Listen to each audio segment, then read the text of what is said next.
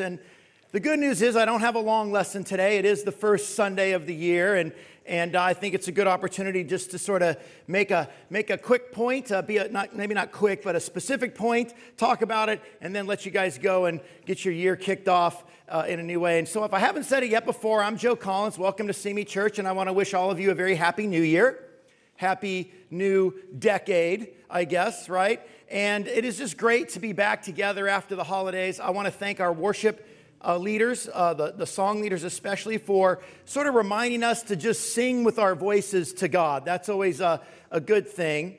Also, if, uh, um, also, I wanted to, sorry, I also wanted to thank uh, the, those that came up and shared, Bonnie and, and uh, Glenn, for leading us in that great uh, communion and prayer time. I thought that was really encouraging. And I was sitting in the audience just enjoying the fact that we spent a whole five, six minutes just talking about prayer and then praying. I just thought that was great. Something we started doing last year, and I'm really grateful uh, that we've been doing that.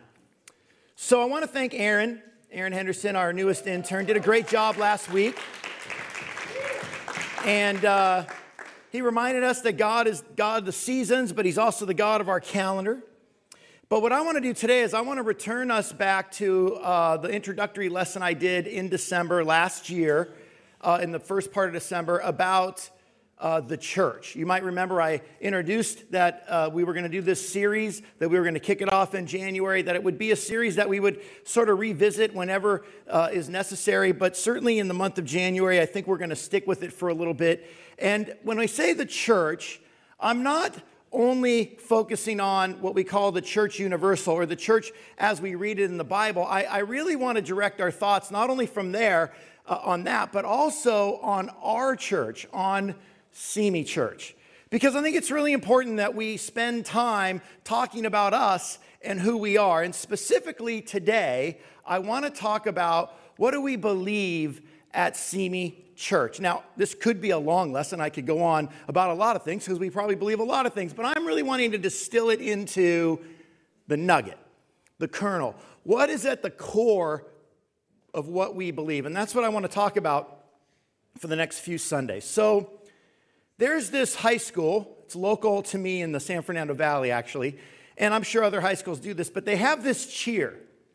And the cheer goes, uh, there's, a, there's a cheerleader, and the cheerleader stands, and they stand in front of the student section at whatever game, basketball, football, and the guy says, I believe. And then the student body says, I believe.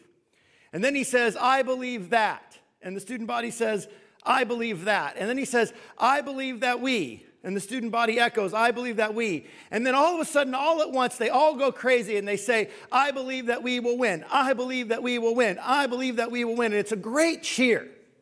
And to give you a sense of the energy and of the enthusiasm, I have a video clip of a local high school doing this cheer in, the, in their uh, basketball arena. And I just want you to see it because it's really, really full of energy and inspiring. What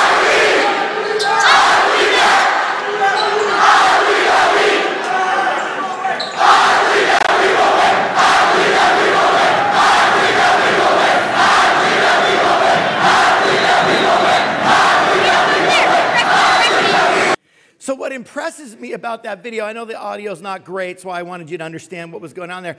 But man, imagine being in that arena when that happens. It's incredible. I mean, it just, the whole place just shakes. And what's cool about it is after they do it a bunch of times, they really believe they're going to win. And they really believe that their team is going to win. I mean, it just, it just elevates everybody's faith in that arena.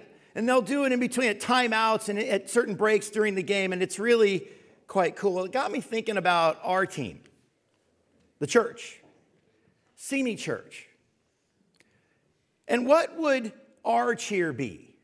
What would get us on our feet, hopping up and down? I believe that we, I believe that we. What would that cheer be? That's what I want to talk about today. Acts chapter 2.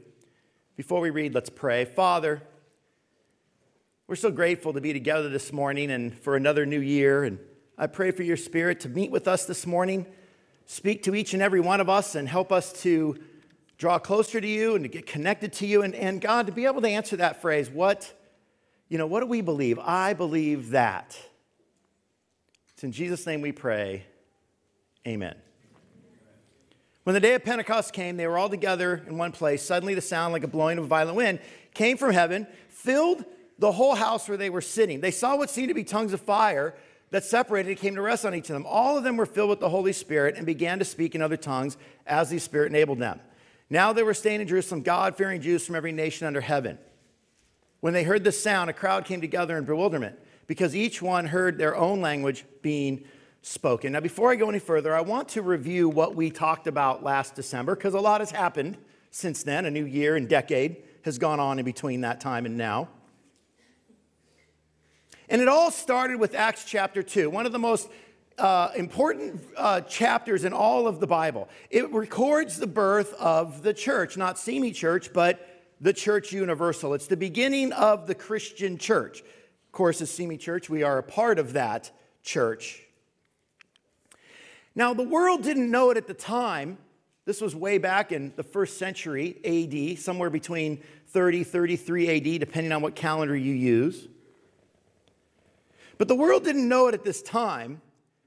But in, in, in, in terms of making a mark on human history, there's perhaps no greater moment than Acts chapter 2 and the birth of the Christian church. I mean, if you think about it for a minute, no single event has affected world events more and continues to affect the world more than that moment some 2,000 years ago. It happened on Shavuot, what the Greeks referred to as Pentecost. It was a Jewish holiday that celebrated the giving of the Ten Commandments, or what, what Bible people would say, the law of Moses. The Jews would say, law of Moses. some 1,500 years before Acts chapter 2. So if we add that all up, 2,000, some, some 3,500 years ago. Verse 7 Utterly amazed, they asked, Aren't all these who are speaking Galileans? And how is it that each of us hears them in our own native language? Parthian, Medes, Elamites, residents of Mesopotamia, Judea, Judea Cappadocia, Pontus, Asia, Phrygia, Pamphylia, Egypt, parts of Libya near Cyrene visitors to Rome, both Jews and converts from Judaism, Cretans, Arabs. We hear them declaring the wonders of God in our own tongues, amazed and perplexed. They asked one another, What does this mean? Some, however, made fun of them and said, They've had too much wine. Then Peter stood up with the eleven, raised his voice, and addressed the crowd Fellow Jews and all of you who live in Jerusalem, let me explain this to you. Listen carefully to what I say.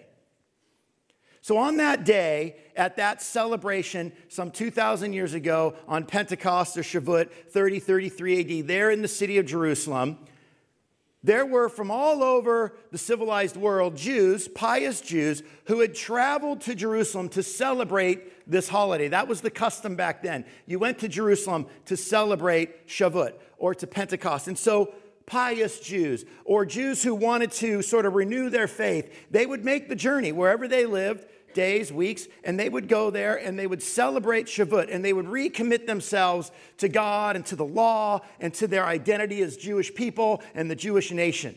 And it was a great celebration. Well, on this particular Shavuot, in 30, 33 AD, somewhere in that time frame, a group of Jesus followers were there in the city. They were together when suddenly some crazy things, miraculous things, very unusual and unexplained things started to happen. For one, there was this thunderous noise that seemed to come from inside the house that they were in. For, for, for, secondly, there was this lightning or fire that came from heaven and, and seemed to hover over their heads and flashed around them. And thirdly, there were these, there were these vocalizations of languages that, had, that they had not previously known or were able to speak. These are some pretty dramatic and overt miracles or signs, you might say, that were occurring. So much so that people from all over the city in Jerusalem at the time, other pilgrims who were there celebrating Shavuot, they wandered over to the, to the sound of the noise. They were drawn to it, and they, they started a, this big crowd gathered around, literally in, in, in the thousands, wondering what was happening. Now, of course, you had your naysayers. Ah, this is some sort of group hallucination. They're all drunk and whatever. But, but there were plenty in the crowd who were perplexed and were really wondering what is happening. This is a very unusual experience. And it was right then when Peter, one of Jesus' closest followers, stood up and he decided to address the crowd and try to explain to them what they were experiencing. And he says in verse 15, These people are not drunk as you suppose. It's only nine in the morning. No, this was not, no, this was what was spoken by the prophet Joel. In the last days, God says, I will pour out my spirit on all people. Your sons and daughters will prophesy. Your young men will see visions. Your old men will dream dreams. Even on my servants, both men and women, I will pour out my spirit in those days. They will prophesy. I will show wonders in the heavens above, signs on the earth below blood, fire, billows of smoke. The sun will be turned to darkness, the moon to blood before the coming of the great and glorious day of the Lord, and everyone who calls on the name of the Lord will be saved. So Peter steps up, and the first thing he does is he quotes scripture. Remember, this audience is a Jewish audience, and they were relatively uh, spiritually minded Jewish people. They were there because they wanted to reconnect to their faith and renew their covenant and their, their relationship to, to, to God and, to, and through the law and, and, and their national identity as Jews. And so he quotes scripture because that's something that they're going to respect, they're going to honor, they're going to respond to. And specifically, he quotes the prophet Joel. And using the prophet Joel, who was talking about a whole nother time in Israel's history, a, a, work of God that was going on that was quite miraculous, he uses that prophecy and he says, Hey, I think what's happening right now with this wind, this, this flashes of light, these, these miraculous speaking of, in languages, I think what's happening is maybe an act of God. Maybe what's going on right now is, is something of God. This is, this is the work of God. He's pouring out his spirit, not unlike what, how God poured out his spirit on the very first Shavuot that occurred some 1500 years before this, in the time of Moses when the people first left Egypt in the Exodus. And I want to share that story with you for a minute because I think you're going to find out that there's some similarities here that are striking between what happened with the Jewish people when they left Egypt as slaves and they came to Mount Sinai and met with God and received the law of Moses or the Ten Commandments, and what was happening now, 1500 years later, in Acts chapter 2, first century, 30 33 AD, on the day of Pentecost or Shavuot, that Peter's experiencing. So let's read about the very first Shavuot, the giving of the law at Mount Sinai. Exodus chapter 19, verse 14. After Moses had gone down the mountain to the people, he consecrated them and they washed their clothes. He said to the people, Prepare yourselves for the third day. Abstain from sexual relations. On the morning of the third day, there was thunder and lightning, a thick cloud over the mountain, and a very loud trumpet blast. Everyone in the camp trembled. Then Moses led the people out of the camp to meet with God. They stood at the foot of the mountain. Mount Sinai was covered with smoke because the Lord descended on it in fire. The smoke billowed up from, from it like smoke from a furnace. And the whole mountain trembled violently. As the sound of the trumpet grew louder and louder, Moses spoke, and the voice of God answered him. Let me give you a little context. This is in the days of Moses. This is 1,500 years before Peter and before the, the day of Pentecost there in Acts chapter 2. The Jews had been in slavery in the land of Egypt for centuries. They were finally freed. God raised up Moses to be a leader. They were finally freed from their slavery in Egypt and they left Egypt in a hurry, kind of all at once. That was the first Passover. That was the morning after the very first Passover. They left and they headed eastward. They crossed the Red Sea. There's a whole story there. If you've seen the Prince of Egypt cartoon, that you'll, you'll know it. That the whole story right there. Then they head south and they go to Mount Sinai, all the while being led by the Spirit of God. And there they camp. And, and God speaks to Moses and says, Prepare the people for the third day. Now, I didn't have time, but if I was to go back through other passages in Exodus, I could show you that that was exactly 50 days after they left Egypt. The third day would have been the 50th day after they left Egypt, which is why Shavuot is called Shavuot because it, it references the, the, the seven week period between the Exodus and the arrival of Mount Sinai, or Pentecost, which means uh, uh, 50. Shavuot means, I think, seven weeks or something, I forget. But, anyways, the point is, is that's when they arrived at Mount Sinai, 50, seven weeks plus one day, or 50 days after the Exodus. And that's when they were told to prepare themselves for something special. Now, as I said, there's a lot of similarities between this account in Exodus and what happened to Peter and the other apostles in Acts chapter 2, some 1,500 years later. Let me, let me just underline three of them. On the morning of the third day, as I said, they were both on the 50th day after Passover. There was thunder and lightning. Both of them occurred, both moments had these loud noises and these flashes of light, fire. And finally, in verse 19, there was foreign vocalizations. The voice of God spoke in Exodus. In, in Acts, the, the, the, the apostles could speak in foreign languages that they were unable to speak in before. There were these miraculous vocalizations.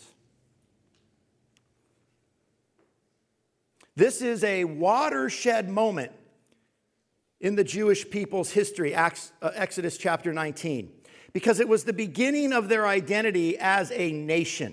They had a set of laws and they had a God, and now they were officially a nation of people. And that's why it was celebrated every year afterwards as a celebration of the giving of the law to Moses at Mount Sinai and a and in many ways, it was the birth of their nation. It was like their Independence Day celebration. So you fast forward to Acts chapter 2, some 1,500 years later, and there's all these Jews in Jerusalem. They're celebrating Independence Day, loosely, metaphorically meaning that. And all of a sudden, these strange things start to happen that are reminiscent from the stories of old about the very first time God met with his people. Now, some are wondering, what does this mean? Others are dismissing it. But Peter instantly recognizes these signs and says, No, this has got to be a work of God. Something miraculous is happening right now in Acts chapter 2. God is doing something amazing. And that's kind of where we stopped in our study last time. And from there, we turned our attention to, the, to Simi Church and we talked about who we are, how we got here, where we're going, things like that. And, and I had to admit that there was no fire and tongues and there was no loud noise when we started Simi Church. There were some kids screaming and there were a few people who could speak Spanish, but other than that, there wasn't really much by way of miraculous signs. But that doesn't mean something miraculous wasn't happening. We talked about our journey and how we started out as this little group of people who thought, hey, let's have a couple meetings out here. And that eventually grew into Sundays and park services. And then we bounced around at different locations and we finally settled at the hotel. And then we're here. Then we talked about, hey, we now have a vision, what we want to be in the next five, three to five years, and how we want to grow and see this church multiply and not just, not just uh, uh, be a, our little thing, but that's something we share and we give to our, our family and our friends and our neighbors. We want our church to be your church too, so to speak. We talked about why it matters, and we put pictures of various people up on the screen, members of the church who, who've become baptized or, or just family members of us in the church. And, and that's why we're doing this, because, because of them. And then we talked about, well, what do we got to focus on? How are we going to get to the next place? And we talked about mission love, love God and love neighbor. And I appreciate Bonnie mentioning that in the communion and the idea that we've got to prioritize God and neighbor. Those are the big rocks, they go in the, the jar first. And that's what it's going to take.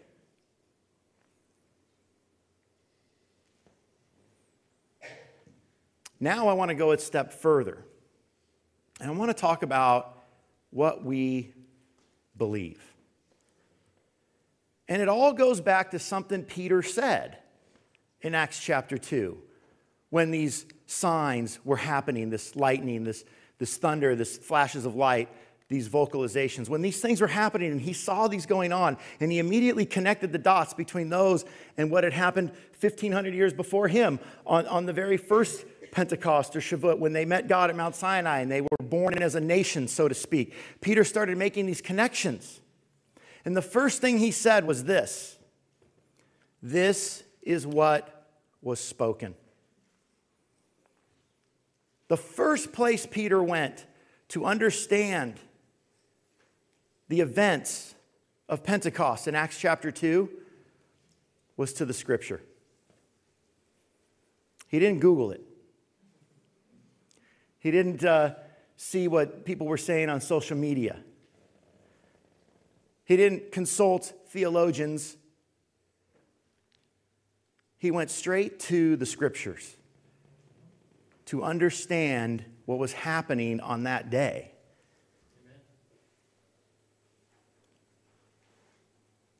You know, the first thing I would say if I was to write a cheer for Simi Church would be I believe the Bible is the best source of truth in our world today. Because that's exactly or essentially what Peter was doing when he was standing there at the birth of the church, watching these miraculous signs happen. The first thing he did was go to the best source he knew to understand what was occurring. And as he was trying to make sense of all that happened, the first thing that came to his mind was Scripture. This is what was spoken. That's a reference to Scripture. He turned to the Bible and to its authority. Now, I'm not saying that the Bible is the only source of truth in the world today. That would be ludicrous. There's lots of good information in our world today. There's lots of science books and other things that are truthful and they have good information in them. I'm not saying that the Bible contains all of the truth in the world today. I'm simply saying it's the best source of truth.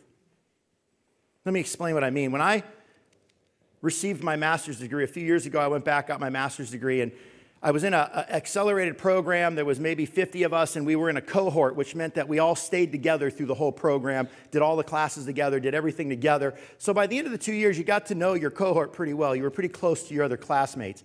And at the end of the, uh, of the two years, we had, we had, we had passed. We were, we were all uh, uh, done, done, all our orals and our, our finals, and everything was over. And we had kind of a final week where we spent some time together and we would talk. And we got in a big circle and we were asked to share about you know, ourselves a little bit, what we grew in, how we, what we experienced through the program. And one of the questions that was asked specifically was, What about you, or what is it that you would bring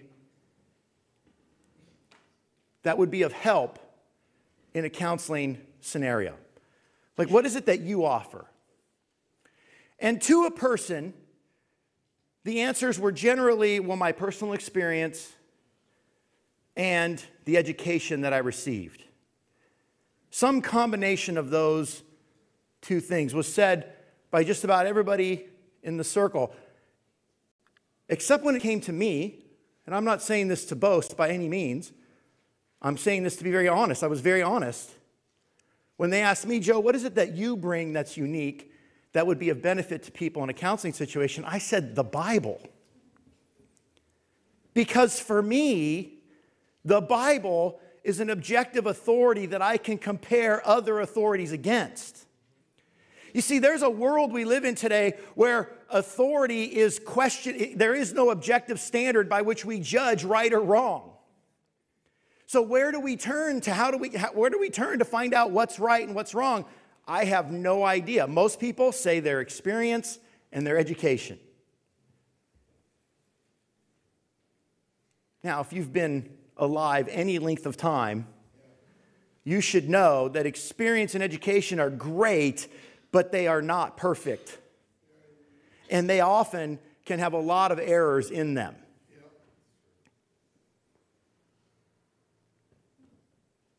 If you go through school, like we do in our country, from a little kid to an adult, the stuff you're going to learn is going to change. What you were taught in junior high is probably going to be different than what you were taught in high school and then in college because our, our information is limited and it's evolving. And sometimes we find out what we learned was wrong and it has to get corrected, but not so with God's Word. God's word is the best source of truth in our world today. It's not all the truth, it's not the only truth, it's just the best source when it comes to trying to understand and make sense of the world that we live in, the Bible is the best place to go. And so that's what I said. The Bible is a standard by which I can judge right and wrong and all other truths. I was proud of myself. I was all excited. I felt good that I said that. Didn't really make much of a dent on them in the room. They were like, okay, whatever. And they moved on to the next guy. But I thought it was important. So that's the first thing I'd write down. If I was to write a cheer, I believe the Bible is the best source of truth in our world today. That's where it starts for me. The question I have is where does it start for you? Are you at the same starting point? When you're trying to understand life, when you're trying to understand the world as it is, where do you go? What, what, what source of truth do you turn to for your information? We're starting a new year, a new decade, and a new era for ourselves, for Simi Church. And I want to call every one of us to make God's Word, the Bible, our number one source for truth. It's where it all starts. I want to challenge you to put His Word where it belongs, at the fr- front and center, at the very beginning of all your belief and all your practice. Now, I'm going to admit that's going to take some time, it's going to take some commitment, it's going to take some effort. For me, I made a resolution. My resolution, and this is embarrassing to admit, going to admit it. Thank you, Glenn, for at least admitting that you judge God's sunrises. Makes me feel better here. but I'm going to admit that I had to make a resolution to stop spending so much time looking at memes. it's embarrassing, I know. What's so ironic, if, does anybody, do we all know what a meme is? I'm going to go over to this side because this side might not know. So, a meme is kind of modern humor. It's basically like some sort of image with a caption under it, and it's usually ironic or funny. You know, it's funny sometimes or ironic or whatever. But I got to tell you, memes are weird because uh, I, I, can, I can scroll for a long time just to get like one good meme. And then you're like, well, I got to find another one. And then you go for another long time. I mentioned that I have my counseling degree. There's something in counseling called intermittent positive reward. And, and I've, i think I've shared about this before, but if you don't know what intermittent positive reward is, it is what causes addiction. It is the mechanism of addiction. So you think about a slot machine, perfect example. You go to a slot machine, and slot machines by design pay you off fairly quickly in your putting the money in, right? They're to pay you back. Not everything, but some. And when you get a little bit back, you go, whoa, I got to go again. And that's how they slowly drain all of the money out of your wallet right there. Because every now and then they pay off a little, you get excited and you don't want to quit. That's addiction. That's memes for me.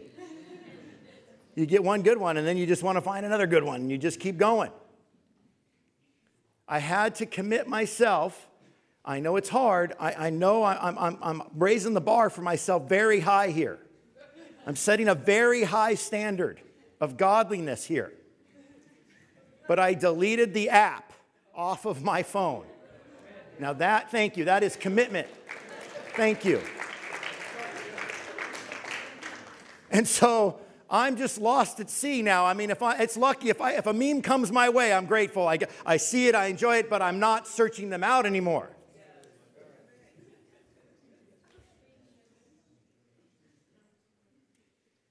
What are you willing to commit to? What are you willing to do less of so you can do more of God's word? Hopefully, it's not memes, but something better, anyways. But hopefully, it's a bigger cost for you. You're a better person than I am.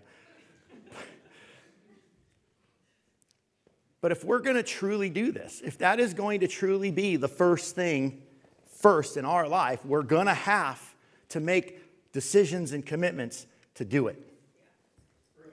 You're going to have to make a decision, and now is a great time to do it. It's, heck, it's the start of a new year, it's the start of a new decade. Let's be willing to spend less time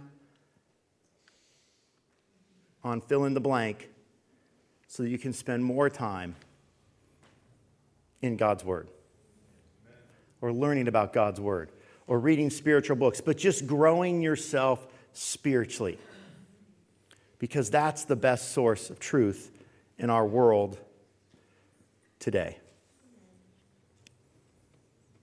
So I'm going to close out. Short message today. But I want to close out and ask you to do something a little different with me. I'm going to ask you to stand up.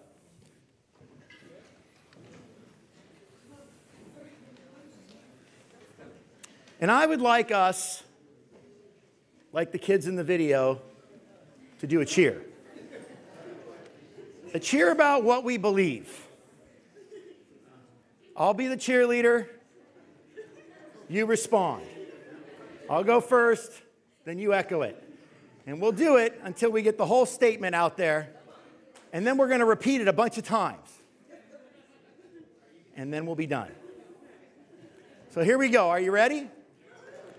I believe. I believe. The Bible is. I believe the Bible is the best. I believe the Bible is the best source of truth in our world today. Say it again. I believe the Bible is the best source of truth in our world today. One more time. I believe the Bible is the best source of truth in our world today. Amen. Now live like it.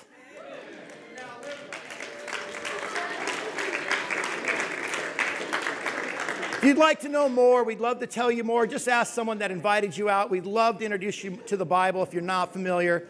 But I just want to say thank you for being with us this morning. Thank you for uh, joining us for this service. We hope to see a lot of you in the new year. At this time, I'm going to close us out. We're going to say a prayer, and then you'll be encouraged for some fellowship. Father, thank you so very much for this time to bring us together, for this opportunity to connect with you and to let your word be front and center in our lives. Bless our day today. Help us to leave here truly willing to put the Bible first, to let it be the best, as we know it will guide us when we need it to. It's in Jesus' name we pray. Amen. Amen. Have a great day.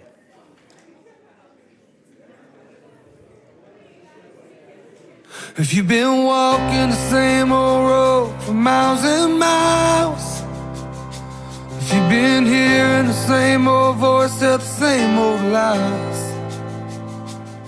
if you're trying to fill the same old holes inside, there's a better life.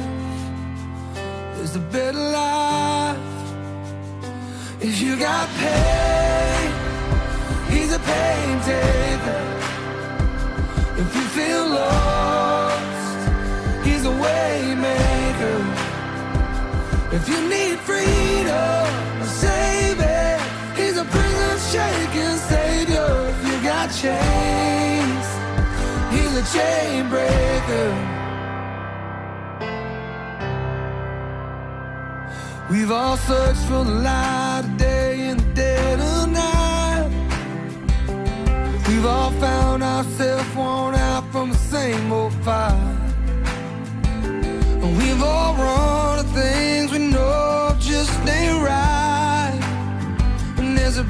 Life. There's a better life. If you got pain, he's a pain taker. If you feel lost, he's a way maker. If you need freedom, savior, he's a prison shaking savior. If you got chains, oh, he's a chain breaker.